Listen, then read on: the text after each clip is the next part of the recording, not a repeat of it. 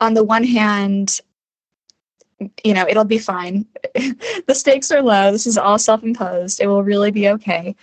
Um, and I'm just sort of looking at okay, if I want to have a chance at potentially delivering all the music to the people who need it delivered to them, say by next Friday, can I get this done? And I think perhaps I can, but I need a slightly different strategy. And the strategy that I'm going to be taking is how do I make sure that my subconscious is working on all of the songs, even if my conscious brain can only be working on one at a time? So I have sort of been immersed in the pieces that are now on the air quotes done list.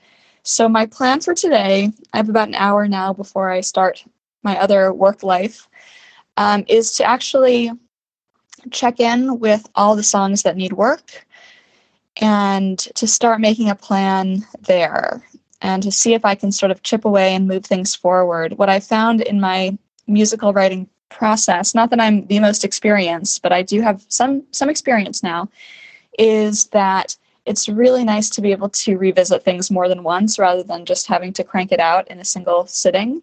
So I think I need to make some micro progress on each of the songs that are in the need work category. So that's what I'm going to do now. And, you know, I just have a feeling that things are going to change every day this week. Today I have my first meeting with the music director, which I'm really excited about. Um, tomorrow we have another meeting around casting. Um, so I realize I need to reach out to instrumentalists um, for this project.